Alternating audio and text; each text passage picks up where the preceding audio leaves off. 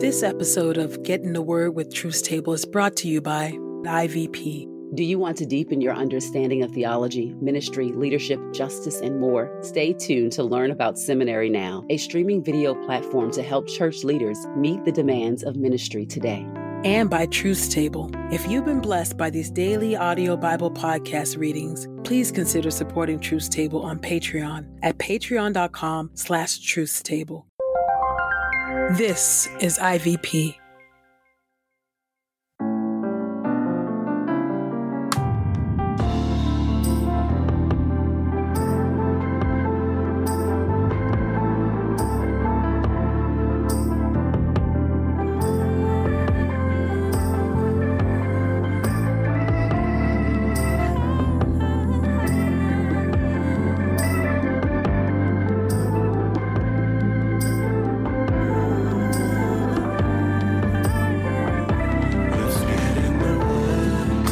Listening to Get in the Word with Truth's Table. Presented by InterVarsity Press.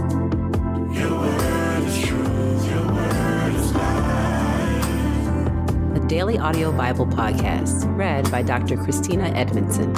and Ekemini Uwan.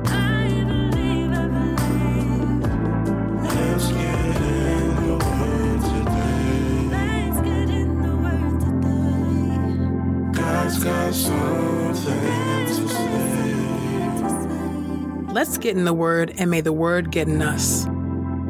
Open our eyes that we may behold wonderful things in your Word. Old Testament reading Nehemiah chapter 12, verses 1 through 26. The priests and the Levites who returned to Jerusalem. These are the priests and Levites who returned with Zerubbabel, son of Shealtiel, and Jeshua, Sariah, Jeremiah, Ezra, Amariah, Melech, Hattush, Shechaniah, Rahum, Meremoth, Iddo, Ginnethon, Abijah, Mijamin, Moadiah, Gilgal, Shemaiah, Jorib, Jedaiah, Sallu, Amok, Hilkiah, and Jedaiah. These were the leaders of the priests and their colleagues in the days of Jeshua. And the Levites, Jeshua, Benui, Kadmiel, Sherbai, Judah, and Mattaniah, who together with his colleagues was in charge of the songs of thanksgiving.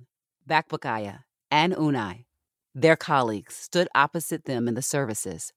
Jeshua was the father of Joachim. Joachim was the father of Elishib. Elishib was the father of Joiada. Joiada was the father of Jonathan, and Jonathan was the father of Jaddua. In the days of Joachim, these were the priests who were leaders of the families of Sariah, Miriah, of Jeremiah, Hananiah, of Ezra, Meshullam, of Amariah, Jehohanan, of Malluch, Jonathan, of Shechaniah, Joseph, of Haram, Adnah, of Meremoth, Helkiah, of Iddo, Zechariah, of Ginnethon, Meshullam, of Abijah, Zicri, of Miniamin, and of Moadiah, Piltai, of Bilgah, of Shemua, Shemaiah, Jehonathan, of Joiarib, Mattaniah, of Jedaiah, Uzai, of Salu, Kallai, of Amok, Eber, of Hilkiah, Hashabiah, of Jedaiah, Nathaniel. As for the Levites in the days of Elishib, Joiada, Johanan, and Jeduah, the heads of families were recorded, as were the priests during the reign of Darius the Persian. The descendants of Levi were recorded in the book of the Chronicles as heads of families up to the days of Johanan, son of Elishib. And the leaders of the Levites were Hashabiah, Sherebiah, Jeshua, son of Kadmiel, and their colleagues, who stood opposite them to offer praise and thanks, one contingent corresponding to the other, as specified by David, the man of God. Mattaniah, Bakbukiah, Obadiah, Meshullam, Talmon, and Akub were gatekeepers who were guarding the storerooms at the gates. These all served in the days of Joachim, son of Jeshua, son of Jozadak, and in the days of Nehemiah, the governor, and of Ezra, the priestly scribe. 1 Chronicles chapter 9, verses 1 through 34. Genealogical records were kept for all Israel. They are recorded in the scroll of the kings of Israel, exiles who resettled in Jerusalem. The people of Judah were carried away to Babylon because of their unfaithfulness. The first to resettle on their property and in their cities were some Israelites, priests, Levites, and temple servants, some from the tribes of Judah, Benjamin, and Ephraim and Manasseh, settled in Jerusalem. The settlers included Uthiah, son of Ammihud, son of Omri, son of Imri, son of Benai, who was a descendant of Perez, son of Judah. From the Shilonites, Asaiah, the firstborn and his sons. From the descendants of Zerah, Jeuel. Their relatives numbered 690. From the descendants of Benjamin, Sallu, son of Meshullam, son of Hodaviah, son of Hashanuiah. Ibneiah, son of Jeroham.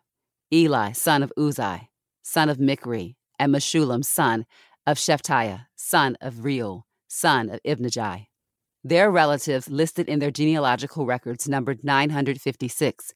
All these men were leaders of their families. From the priests, Jedaiah, Jehorib, Jakin, Ezriah, son of Hilkiah, son of Meshullam, son of Zadok, son of Meraioth, son of Ahitub, the leader in God's temple, Adaiah, son of Jeroham, son of Pashhur, son of Malchijah, and Maaseiah, son of Adiel, son of Jahzerah, son of Meshullam, son of Meshillemith, son of Immer.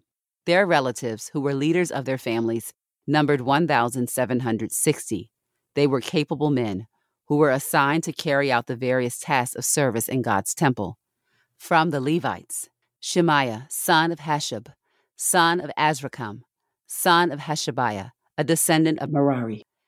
Bakbakkar, Harish, Galal, Mattaniah, son of Micah, son of Zicri, son of Asaph, Obadiah, son of Shemaiah, son of Galal, son of Jeduthun, and Berechiah, son of Asa, son of Elkaniah, who lived among the settlements of the Netophathites.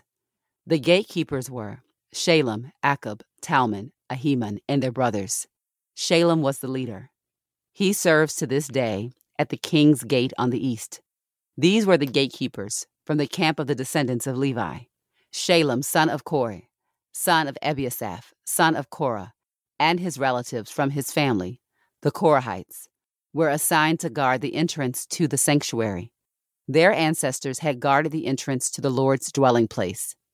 Phinehas, son of Eleazar, had been their leader in earlier times, and the Lord was with him. Zechariah, son of Meshelemiah, was a guard at the entrance to the meeting tent. All those selected to be gatekeepers at the entrances numbered 212. Their names were recorded in the genealogical records of their settlements.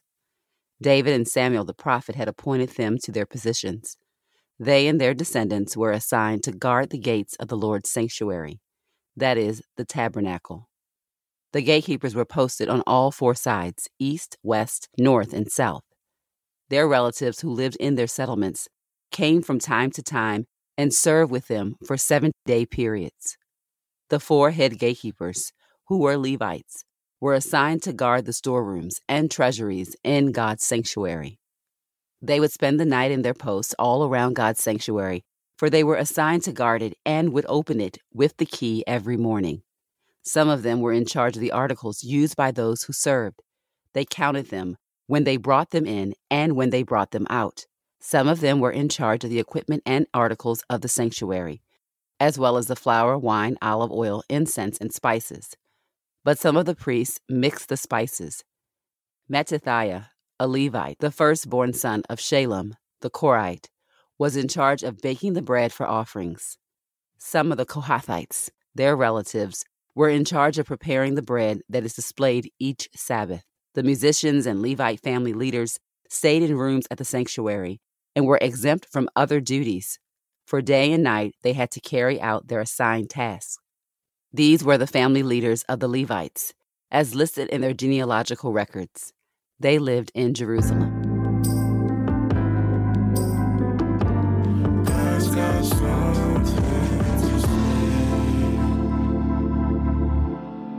Psalm 87, written by the Korahites, a psalm, a song. The Lord's city is in the holy hills. The Lord loves the gates of Zion more than all the dwelling places of Jacob. People say wonderful things about you, O city of God. Selah. I mentioned Rahab and Babylon to my followers. Here at Philistia and Tyre, along with Ethiopia, it is said of them, This one was born there. But it is said of Zion's residents, Each one of these was born in her, and the Most High makes her secure. The Lord writes in the census book of the nations, This one was born there. Selah. As for the singers, as well as the pipers, all of them sing within your walls. Psalm 93 The Lord reigns. He is robed in majesty. The Lord is robed. He wears strength around his waist. Indeed, the world is established, it cannot be moved. Your throne has been secure from ancient times. You have always been king. The waves roar, O Lord. The waves roar. The waves roar and crash above the sound of the surging water and the mighty waves of the sea. The Lord sits enthroned in majesty. The rules you set down are completely reliable. Holiness aptly adorns your house, O Lord, forever.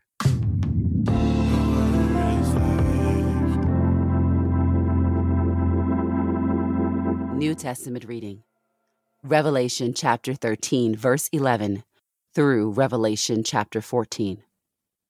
Then I saw another beast coming up from the earth. He had two horns like a lamb, but was speaking like a dragon.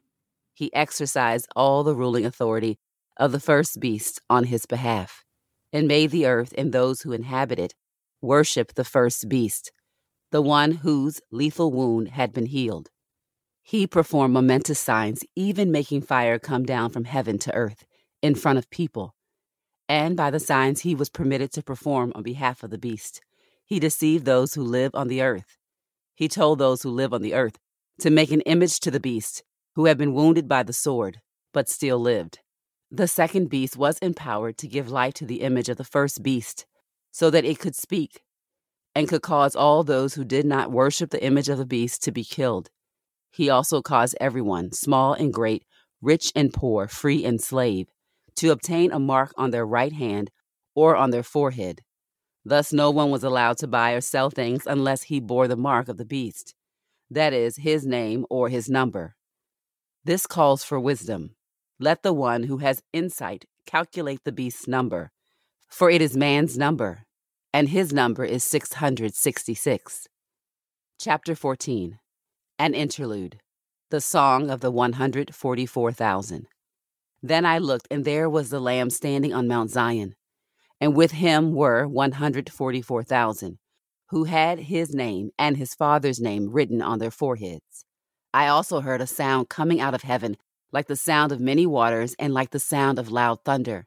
Now the sound I heard was like that made by harpists, playing their harps and they were singing a new song before the throne and before the four living creatures and the elders. No one was able to learn the song except the 144,000 who had been redeemed from the earth. These are the ones who have not defiled themselves with women, for they are virgins. These are the ones who follow the Lamb wherever he goes. These were redeemed from humanity as first fruits to God and to the Lamb. And no lie was found on their lips. They are blameless. Three angels and three messages.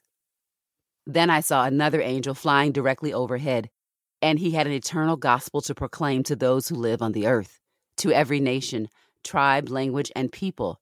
He declared in a loud voice, Fear God and give him glory, because the hour of his judgment has arrived, and worship the one who made heaven and earth, the sea, and the springs of water.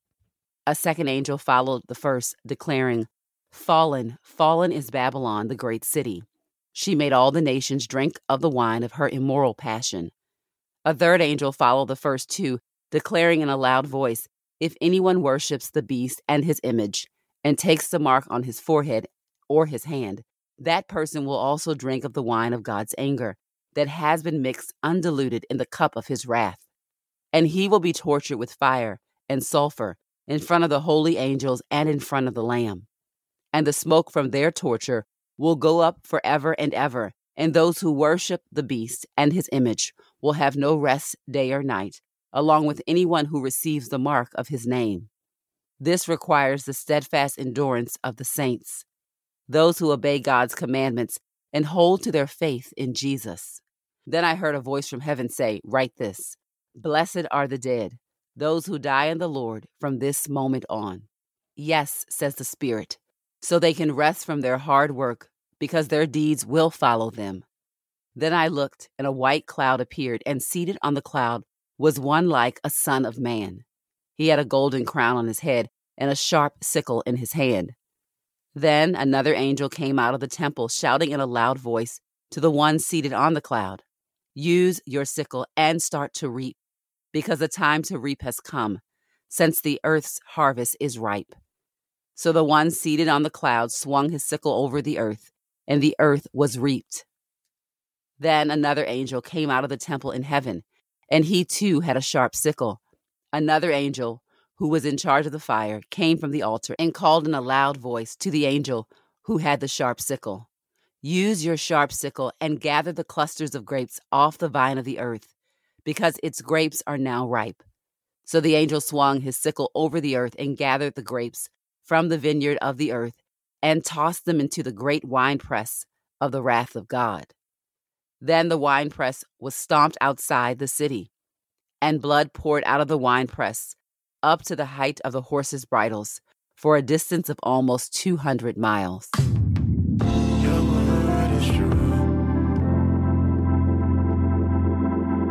This is the word of God for the people of God. May God add a blessing to the reading of his word. Let us go boldly to God's throne of grace. Gracious and holy and righteous God, we thank you, O Lord, for your word. We thank you that you are the God of yesterday, today, and forever. And God, we recognize that you and you alone know the hour, the moment, and the day of your return. And Christ, we want to be found among those who are waiting for you. For your word reminds us that you are returning for those who are waiting for your return. And God, we wait patiently for your t- return, O Lord.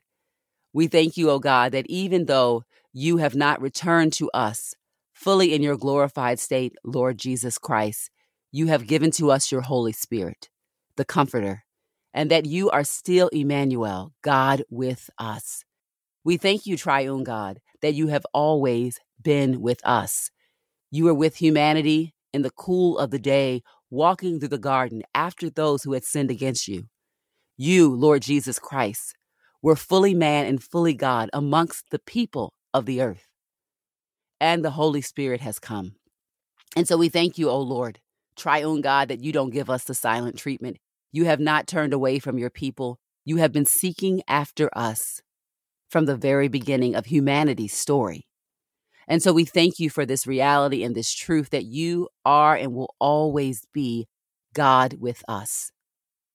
And as we reflect on your holy word, and we even look at the book of Revelation, a book that has been of much, much controversy, oh God, where there have been debates about what the meaning of these texts really say for us today and what they said in the past.